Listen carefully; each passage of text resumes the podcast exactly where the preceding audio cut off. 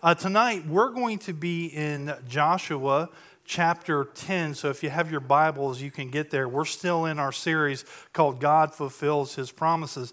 And tonight's teaching is called The Battle is the Lord's. And if you've read this chapter 10 before, you know there's a lot of battles going on right there. And God has promised us victory over those things in our lives and these battles that so can so easily defeat us because there's so many things going on. But the battles in this life are our Lord's. All the battles are His. And what we do is we fight on our knees, we fight in faith with the promises of God's Word. We live by the promises of God's word in his Bible in the Bible. So if you have your Bibles, we'll be in Joshua chapter 10, and we're going to start off in verse 1. Uh, and it says this Now Adonizedek, king of Jerusalem, heard that Joshua had taken Ai and totally destroyed it. In doing to Ai its kings as he had done to Jericho and its kings that the people of Gibeon had made a treaty of peace with Israel and became their allies. You know, Josh talked last week about this confederacy that they had. They were getting ready to come together against them. Now, it's interesting because there was no TV, no radio, or social media. Nobody got an email saying that this had happened, but the word traveled very fast through the land that this was what, what was going on, about the victories, and also this peace treaty that reduced these Gibeonites to slavery. And God will use this defeat of Ai this, to form a battle plan. Now, there were mistakes made. Joshua had made some mistakes, but that's okay. And the same is with us. You know, sometimes we make mistakes that embarrass us, and especially the mistakes that we make because we're running ahead of our Lord. Sometimes we can get out ahead of God on things and we're not seeing His will or seeking His will in our lives, and we can make mistakes, and that can be embarrassing. But I want you to remember this there are no mistakes that are final for a Christ follower. No mistakes are final for a Christ follower because God can use every misstep and every mistake to accomplish his purpose and His will for His glory. Everything. You know, some people define success as this the art of making mistakes when nobody's looking. You ever heard that? People like that. But as a Christ follower, our definition should be the art of seeing victory when other people only see defeat. Because with our God, we have victory in Jesus Christ on the cross. Now, this king, this Adonai Zedek, his name means Lord of righteousness. And what it said there, he was alarmed, and he was rightly alarmed when he had heard about this conquest of Jericho and Ai. Especially troubling, especially troubling was the news that they had totally destroyed everything in Jericho and that is that they had brought this unique judgment of God against the Canaanites, but they didn't take any plunder or profit from the cities. That's kind of not heard of, is it? Because if you've watched any of these things, what happens when they plunder the city? They take everything, but they didn't take anything from that. And then in verse 2, it says this He and his people were very much alarmed at this because Gibeon was an important city like one of the royal cities, it was larger than Ai, and all its men were good fighters. So they're very much alarmed about what they're seeing. And the Israelites' army was fighting for the glory of God. And they were a unique instrument of God's glory and his judgment. And that's what made the people afraid. Because they weren't going in it to get the riches, they were going in it because they were sent by God for his glory. And but like our spiritual enemies that attack us, they didn't retreat. What do our spiritual enemies do? They launch bigger attacks. And that's what they're getting ready to do here in this verse. And for us, that's what happens with our spiritual enemies. They continue to launch attacks at us all the time. And then verse 3 it says, So Adonizedek, king of Jerusalem, appealed to Hoham, king of Hebron, Piram, king, king of Jarmuth, Japhia, king of Lachish, and Dareb, the king of Eglon. Now, what they were doing is they were acting in fear. They were all acting in fear because they had, they had saw what happened and they were organizing the kings of this south region for that. And in verse 4 it says this, "Come up and help me attack Gibeon," he said, "because it has made peace with Joshua and the Israelites." And all good military leaders know that the best defense is what? A good offense. And we've heard that. Pastor Joey talked about that. And that's exactly what this king was doing. Their intelligence knew that Joshua was still in Gil- Gilgad, but he was ready to attack. So, what did they do? They formed an alliance. And since Israel occupied the land in the north, it took the leadership of this one king to bring them together. They had a common bond, and that common bond was fear because they feared what was going on, and fear united them. You know, what's interesting is about the human spirit that causes us to turn away from our neighbors and even the mistrust that we have our neighbors until we share a common fear or a common bond. And they had a common bond, a common threat, and that was their fear that they had. And fear can unite people for the wrong reasons, can it not? We see this all the time. Fear unites us for the wrong reasons. And these armies and these kings they were assembling, nothing was bringing them together except this common bond of fear. But we also have a common bond, don't we? We have a common bond, and that's our faith.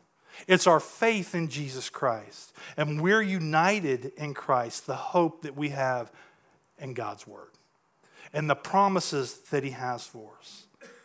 If fear helps them have this common bond, these kings had much to fear. And they had a lot in common because they were afraid, but they were very clever too.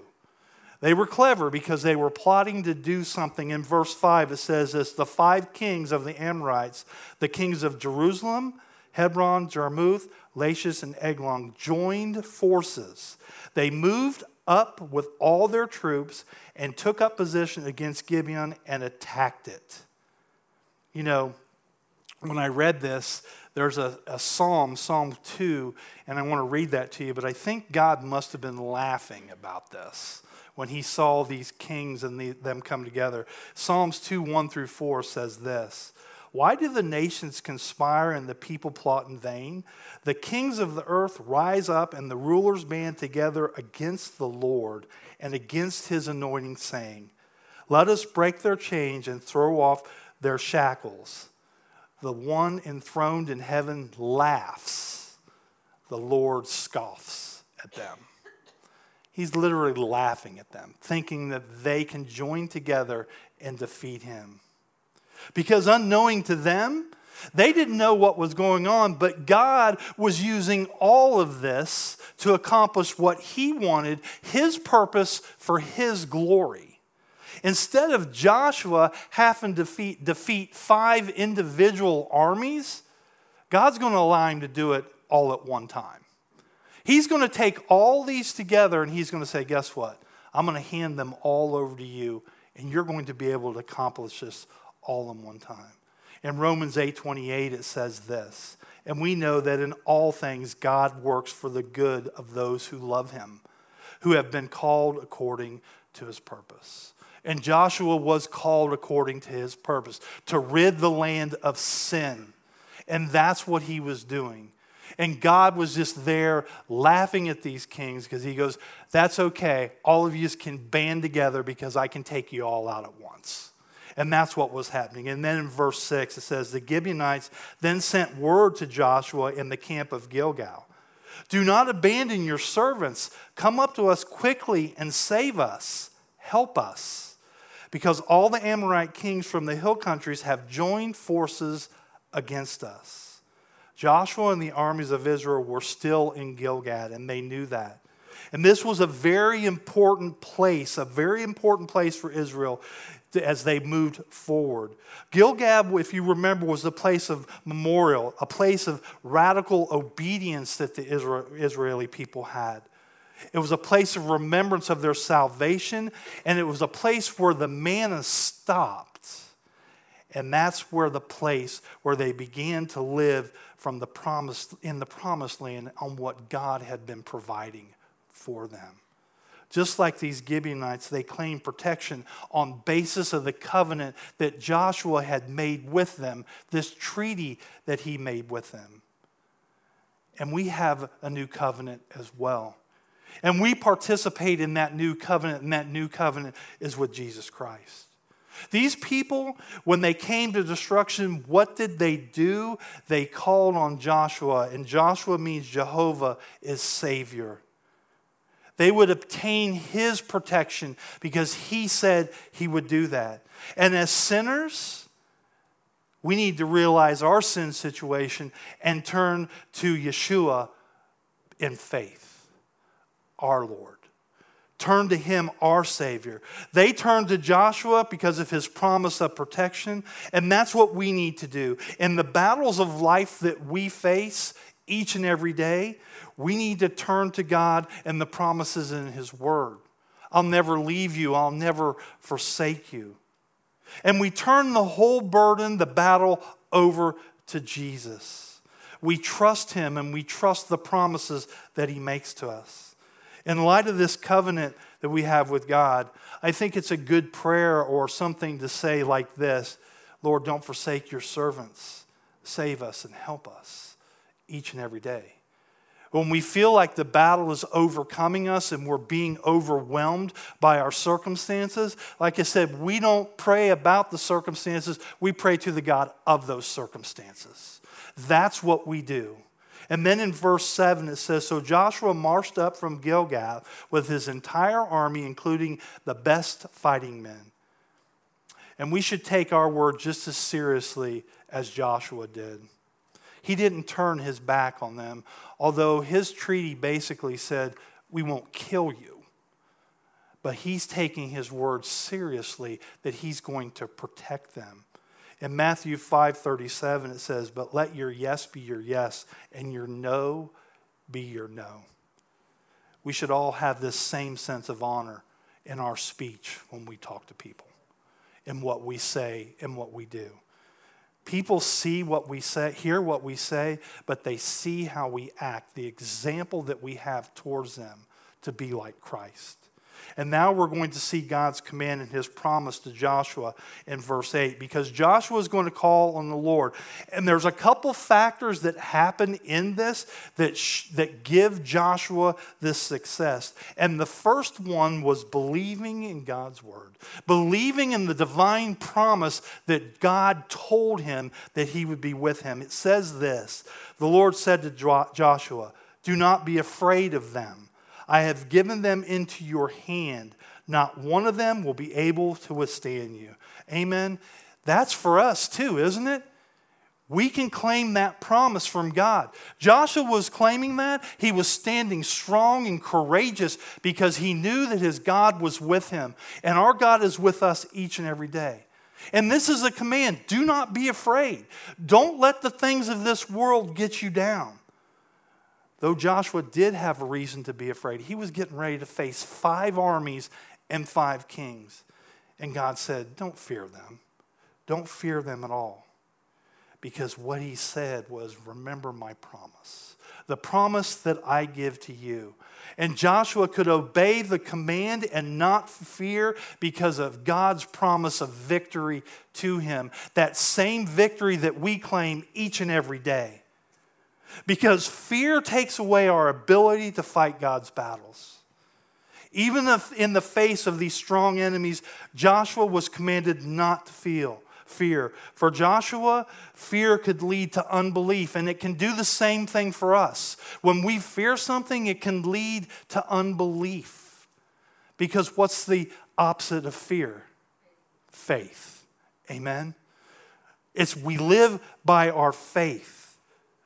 Joshua's actions illustrate something very, very important to us, and that's our faith and our trust in Jesus Christ for everything that we have. Romans 10 17 says this Consequently, faith comes from hearing the message, and the message is heard through the word about Christ.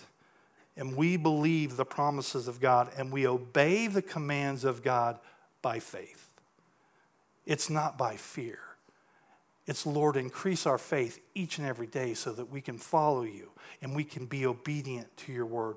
We act in faith and we trust God and we can expect God's help in the battles that we face each and every day. And as the Lord increases our faith, we can believe his word more and more each and every day. God has already promised us victory. God's promises would be fulfilled. Why? Because it says this in 1 Kings, 1 Kings 8:56. It says, "Praise be to the Lord who has given rest to his people Israel just as he promised." Not one word has failed for all the good promises he gave through his servant Moses. God's promises never fail, do they? Amen. He's the same yesterday, today, and forever. And we can count on that. And the second thing, Joshua was wise. Joshua made good decisions, he had a sound strategy. In verse 9, it says this After an all night march from Gilgal, Joshua took them by surprise. And he did this with the assurance of God's promises. Joshua now, he didn't sit back passively and watch God work without his participation. He went to great effort to participate in this work and the will of God. And I want to ask you tonight how are you doing? How are you doing participating in the will of, with the will of God?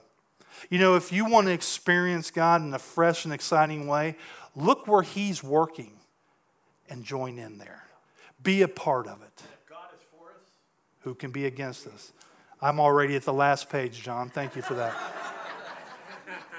Did you get my notes earlier? Thank you for that. I appreciate that. But if we want to experience God like that, we need to join in with Him. This march from Gilgal to Gibeon was about 3,300 feet up.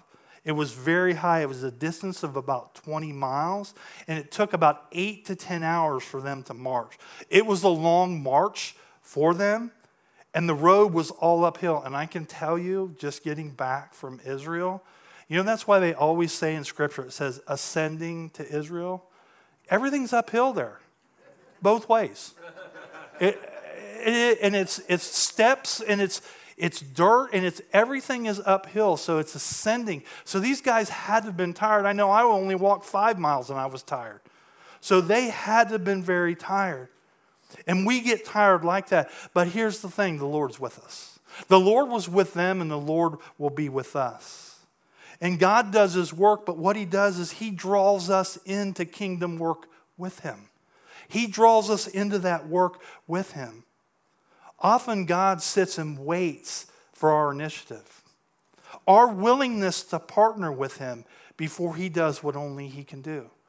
Because sometimes we pray and we wonder why God isn't moving, and we know it's the answers to prayer are yes, no, and wait. And a friend of mine told me that waiting part of that is the growing part. We grow when we wait on the Lord, when we participate with Him in His work. And God wants to draw His people in partnership with Him, seeking Him, seeing His work being done, surrendering to His will, and depending on God and God alone. We don't depend on ourselves. And here I think this is a great part for this because faith apart from works is dead. And Joshua provided his faith by making wise decisions. And when we believe God's promises, we can make wise decisions as well, and the victory is assured us. Amen? Amen. And then in verse 10, it says this The Lord threw them into confusion before Israel. So Joshua and the Israelites defeated them completely at Gibeon. Israel pursued them along the road going up to Beth Horon and cut them down all the way to Azekah and Makkedah. The enemies of God were confused and they were defeated. With the Lord, Joshua could accomplish some great things. And that's the same thing with us today. Apart from God, we can't, but with God, we can do great things with Him. And then in verse 11, it says, As they fled before Israel on the road down from Beth Horon to Azekah, the Lord hurled large, large hailstones down on them. And the more of them died from the hail than were killed with the sword of the Israelites the hailstorm that killed these retreating armies. It was obviously a miracle, wasn't it? It was a miracle. You know, some people say that, well, it was an act of nature. Well, the hailstorm could have been a phenomena of nature, but its aim and its timing is evidence of God's hand, isn't it? Because only the enemy was hit. It wasn't the Israelites, only the enemy was hit. And God's miraculous work was much greater than anything. Anything that we can do. And I, and I asked myself, and I'm asking you, why do you think he sent hailstones down? Why do you think that he did that? Well, the answer is in Leviticus. In the Old Testament, this was a punishment for blasphemy. And it says this Take the blasphemer outside the camp all those who heard him and lay their hands on his head, and the entire assembly is to stone him. So, to the Israelites, anyone who curses their God will be held responsible. In the New Testament, for us, the blasphemy, the unpardonable sin, this blasphemy is against the Holy Spirit. The unpardonable sin is the unforgivable sin saying no to the Holy Spirit. When we say to the Holy Spirit, when He speaks to us and He convicts us of our sin, and we say, no, we don't need to repent, we don't need to be saved, that's blasphemy. That's blasphemy against, and that's an unpardonable sin against the Holy Spirit. And it was no coincidence that only the hail hit the enemy because it was God that used a special ammunition out of his storehouse. And it says that in Job 38, verse 22. It says, Have, have you entered the storehouses of the snow or seen the storehouses of hail? Which I reserve for times of trouble, for days of war and battle. God was in that. He was there. That was his ammunition. He was fighting the battle for them because God did what only He could do. And He does that in our lives. God can only do what He can do. We can't do these things without God. Yet we notice that Joshua didn't wait around. Joshua, what did he do? He prayed. Joshua prayed, and it says that the Lord listened to him. And Jesus said this to us. He said this in John 15, 5. I am the vine and you are the branches. If you remain in me and I in you, and that's continued relationship, a continued prayer with him, you will bear much fruit. Apart from me, you can do nothing. I think Joshua knew that. He could do nothing apart from God. He knew that he needed God for this. In James 4 2, it says this You do not have because you don't ask. The reason we don't have things is we don't come to God in prayer and we don't ask Him for these things. What Joshua was doing was calling upon the Lord in prayer. And we need to do that on a daily basis. We need to have fellowship with our Lord. It's about the relationship that we have with Him in prayer, being connected in the vine with our Lord. In verse 12, it says this On the day the Lord gave the Amorites over to Israel, Joshua said to the Lord in the presence of Israel, now he's making this known in front of everyone Sun, stand still over Gibeon, and you, moon, over the valley of Ajalon. So the sun stood still and the moon stopped till the nation avenged itself on its enemies, as it is written in the book of Jashar.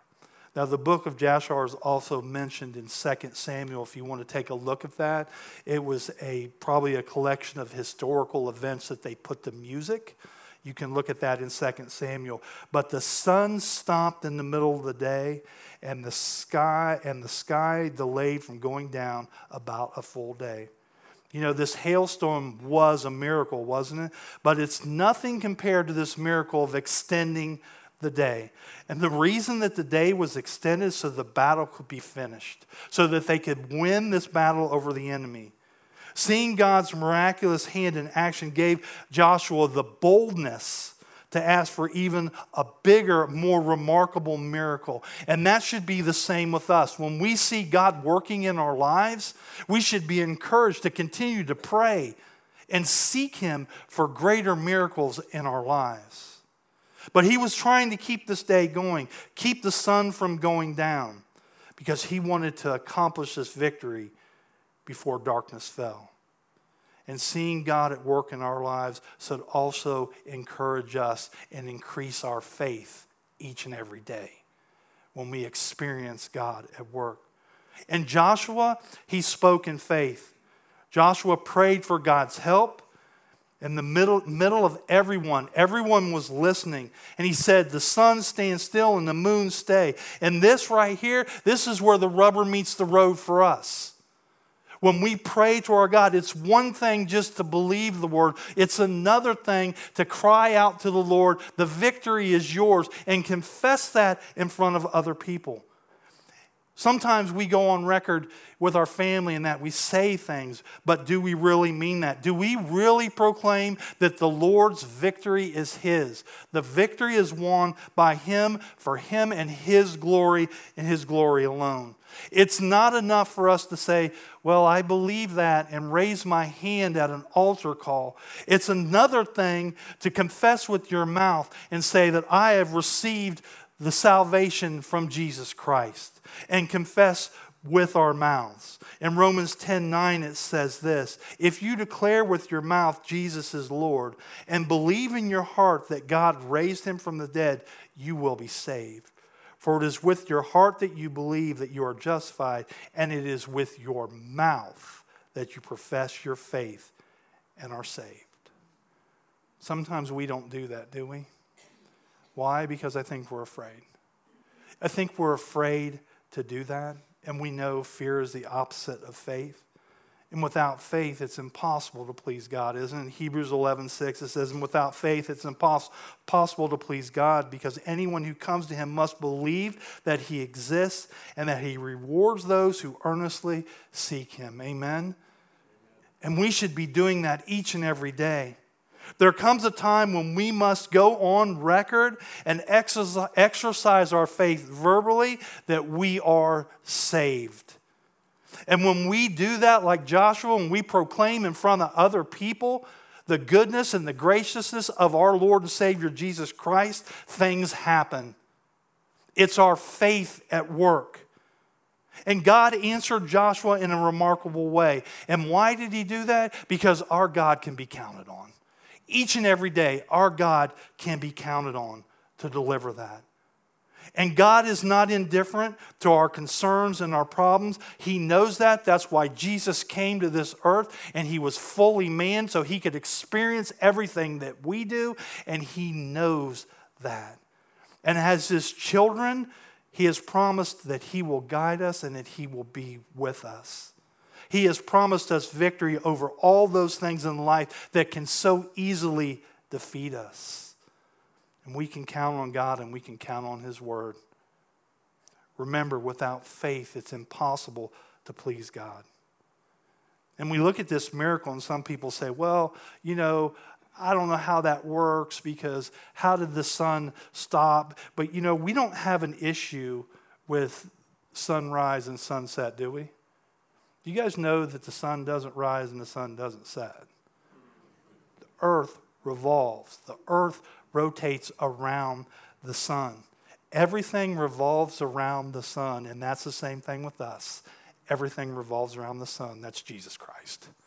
Everything revolves around him.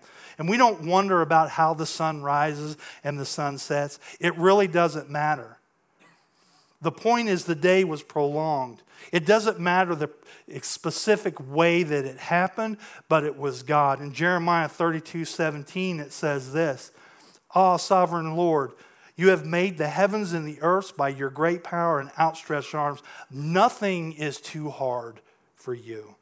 In Psalm 74 16, the day is yours, and yours also the night. You establish the sun and the moon. The simplest answer we can have about these miracles is it was faith, is with faith. It's faith. Everything God has created is His servant. Everything. And we believe in God, for nothing's impossible for Him. Doesn't matter what the method was, but God intervened and He changed the tide of that battle. In verse 14, it says, There has never been a day like it before or since, a day when the Lord listened to a human being. And we know God hears our prayers, don't we? He listens to us. And it says, Surely the Lord was fighting for Israel. When Joshua returned to, with all the Israel to the camp at Gilgal, God extended this day to maximize Israel's victory for his glory. And he does the same thing in our lives. The victories that we have are for his glory. It doesn't matter how it was done. You know, Joshua wanted time to stand still. Anybody here ever want that? Anybody ever want time just to stand still so we can get our but the reason Joshua did it was to glorify God. And it was for the advancement of the kingdom of God. So that would continue without hindrances and that the God's people would triumph in victory. And one thing was clear that God listened to a human being. He listened to Joshua, and he hears each and every one of our prayers. And now we're going to see the completion of these battles in verse 16 and through there. It says, Now the five kings had fled and hidden in the cave of Makkedah. When Joshua was told that the five kings had been found hiding in the cave, he said, Roll a large stone to the mouth of the cave and post some men there to guard it. Joshua delayed dealing with these kings so he could finish the battle. Yet in time he would deal with them. In verse 19 it says, But don't stop, pursue your enemies, attack them from the rear, and don't let them reach their cities. The Lord your God has given them into your hands. Verse 20 So Joshua and the Israelites defeated them completely but a few survivors managed to reach the cities. So we're seeing this mop up operation. He's mopping up everything, he's taking care of this, he's doing what he was commanded. And he was commanded to not leave any of these enemies in the land. You know, Joshua didn't sin the way Saul did. Remember Saul's sin? Remember Saul in uh, 1 Samuel, Saul said, well, I did take care of all the enemies. He said, Well, why am I hearing, Samuel said, Why am I hearing these cows lowing? Right? Because steaks are good. That's what it was. There was good steaks there. But he did not, Saul did not follow God's commands like Joshua did. Joshua carried them out to the T, exactly what he was told to do. And then verse 21, it says, The whole army then returned safely to Joshua in the camp of Makkedah, and that one uttered, a, no one uttered a word against the Israelites the people knew that God was with Joshua and the nation of Israel. And the church should be like this as well that people should know that God is here, that He's present within the church. And if you come to this church for any length of time, God should be conquering you as well. God should be conquering you. The Holy Spirit should be speaking into your lives. And what should happen is we should submit to Him we should submit to His will and surrender our lives to Him. And now we're going to see the execution of these kings. In verse 22, it says, Joshua said, Open the mouth of the cave and bring these five kings to me. So they brought the five kings out of the cave, the kings of Jerusalem, Hebron, Jarmuth, Lachish, and Eglon. And when they brought them out, the, the kings to Joshua, he summoned all the men of Israel and said to the armies, commander who had come with him, Come here and put your feet on the necks of these kings. So they came forward and placed their feet on their necks. Placing their feet on the necks of their captives was a common military practice. And this was very dramatic and it was undeniably very brutal as well. But Joshua was directed to do this. And this was giving his men courage, I believe, because they were victorious and they were obedient to the Lord. Because God had not allowed any of these kings to conquer, them. And this symbolized the dominance of them. These kings had boasted about how proud they were, they had boasted about their power. And we see that sometimes, don't we?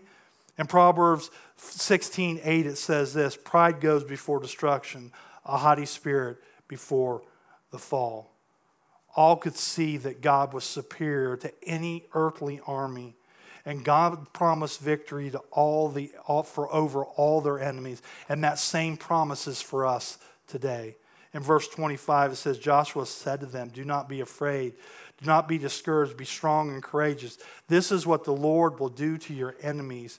You are going to fight. With God's help, they defeated five armies. In verse 25, these words must have thrilled these soldiers because it echoes the words that God first spoke to Joshua in the beginning. And since Joshua was a type of, of Jesus Christ, that we can see this and we can apply these words in our lives as well. Because one day, Jesus will defeat all our enemies, will he not? He will come back and he will defeat all those enemies. He will destroy all of them. Because he says, Don't be afraid don't be discouraged. And God will give us these similar victories in our lives because God is protecting each and every one of us. And God empowered Joshua and he empowers us as well. Reminding, he wants to remind us of God's faithfulness in the past. And when we see God's faithfulness in the past, it gives us hope and encouragement for the struggles that are present and in the future and everything that lies ahead of us. In Psalms 110, it says, The Lord says to my, my Lord, Sit at my right hand until I make your enemies a footstool for your feet, putting your feet on top of their necks. And 1 Corinthians 15 25, For he must reign until he puts all his enemies under his feet. Through Christ, we can claim victory and put our feet on the necks of our enemies. In Romans 16 20, it says, The God of peace will soon crush Satan under his feet. Amen? Amen? And we know that. But this account also warns us to be alert, it warns us to be prayerful, not to let the enemy deceive us, to let us start walking in our own strength, to walk by sight because we walk by faith. When we walk by sight, it can lead to poor decisions, unwise decisions. We need to walk by faith. This is an encouragement for each and every one of us tonight. And the thing is that every time we make a mistake, God can take our mistakes and our blunders and turn them into blessings. Each and every one of them. We can't do that, but He can. And then verse 26, it says Then Joshua put the kings to death and exposed their bodies on five poles, and they were hanging on the poles until evening. This was pretty dramatic, but it needed to be done because there is no place for sin in our lives. And that's what God's saying. There is no place at all for sin to get rid of it. And then, verse 27 at sunset, Joshua gave the order, and they took them down from the poles and threw them into the cave where they had been hiding. At the mouth of the cave, they placed the large rocks, which are there to this day. Joshua performed this public ceremony for encouragement and strength for his soldiers, to show them that past them in the future past victories, they have this monument of how God led them. It was a monument of the power and the victory in Jesus Christ. And then verses 28 through 32, it shows how the other cities are being conquered. You know, it says this He put the city and its kings to the sword and totally destroyed everyone in it.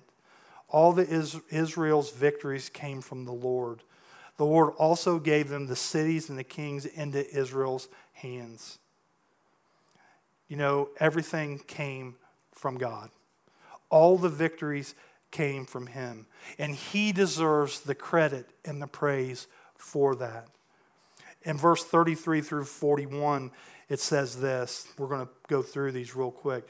They took the city and put it to the sword. He totally destroyed all that breathed, just as the Lord, the God of Israel, had commanded. You know, sometimes God's commands are tough for us to hear. As he said, he wanted to kill all of them, he killed all of them. It's tough, but we need to be, have faith in our Lord and follow his commands to the T like Joshua did. And what he's doing with these last, th- these last verses as you go back and read it, he's saying there's no room for sin in our lives at all. None. You need to get rid of it all. All sin needs to be getting, gotten rid of out of our life. And God commanded Joshua to take leadership in ridding the land of sin so God's people could occupy it. You know, Joshua did this to the T. And when God orders us to stop sinning, we must, we must not pause, we must not debate, consider the options, negotiate, or compromise God's word at all, or even try to rationalize what he says. Instead, we should be like Joshua and we must be swift and complete in our actions. We must be diligent in avoiding relationships and activities that could lead us into sin. This was a lot of war, wasn't it? A lot of things were going on there. And Joshua defeated his enemies with a single-edged sword. In Hebrews 4:12 it says this, "For the word of God is alive and active, sharper than any double-edged sword. It penetrates even to dividing the soul and spirit, joints and marrow. It judges the thoughts and the attitudes of the heart." You know, when we fight our battles, we fight on our knees and we fight with the Word of God. The double edged sword that is right here, and, and when we went over the armor of God, that's what we fight. And that's God's desire for us that we would live in victory. In 2 Corinthians, it said that we shall be transformed into the same image from glory to glory, just as the Spirit of the Lord. The Lord God fought for Israel. And the most important factor there was that he fought for them and he continues to fight our battles today against our spiritual enemies. And we can see and he, see the victories that God has for us. He provides us the victory and then we walk in that victory. And when we realize that, we have peace. In Colossians 2:15 it says this, having disarmed the principalities and powers, he has made a public spectacle of them, just like hanging the kings up, triumphing over them in the cross. We triumph in victory in the cross with Jesus Christ. And now here's your verse, John. At the very end. Yes, we've already heard it. We are conquerors through him, and if he is for us, who can be against us? And the scripture closes with this last verse in 43. It says, Then Joshua returned with all of Israel to the camp of Gilgal. They returned to, with everyone to this camp, and Israel's victories came from the Lord, and they were at Gilgal. This was a place of faith, a place of commitment. But I think that every time they mention this, it's a place of rest and spiritual renewal for them. And I think we all need that. We need a place of rest and spiritual renewal where we can find a spiritual Gilgal in our lives. A place where we can return each and every day and say, Thank you, Lord. The victory is yours because you fought on my behalf. When we're tired and we need rest, in Matthew 11, 28 through 30, it says this Come to me, all you who are weary and burdened, and I will give you rest. Take my yoke upon you and lean, learn from me, for I am gentle and humble in heart, and you will find rest for your souls, for my yoke is easy and my burden is light. Our hope and our trust are in God's word, his promises to each and every one of us. Jesus came to rescue us when we were undeserving and unworthy of it. Because even though we are faithless and sometimes we are not faithful to Him, God is always faithful and generous to each and every one of us. And the victory is a, He has overcome the world, and that comes from our faith. And we can count on God and His promises, everything that He has promised us, the victories that He has promised us, that we can count on Him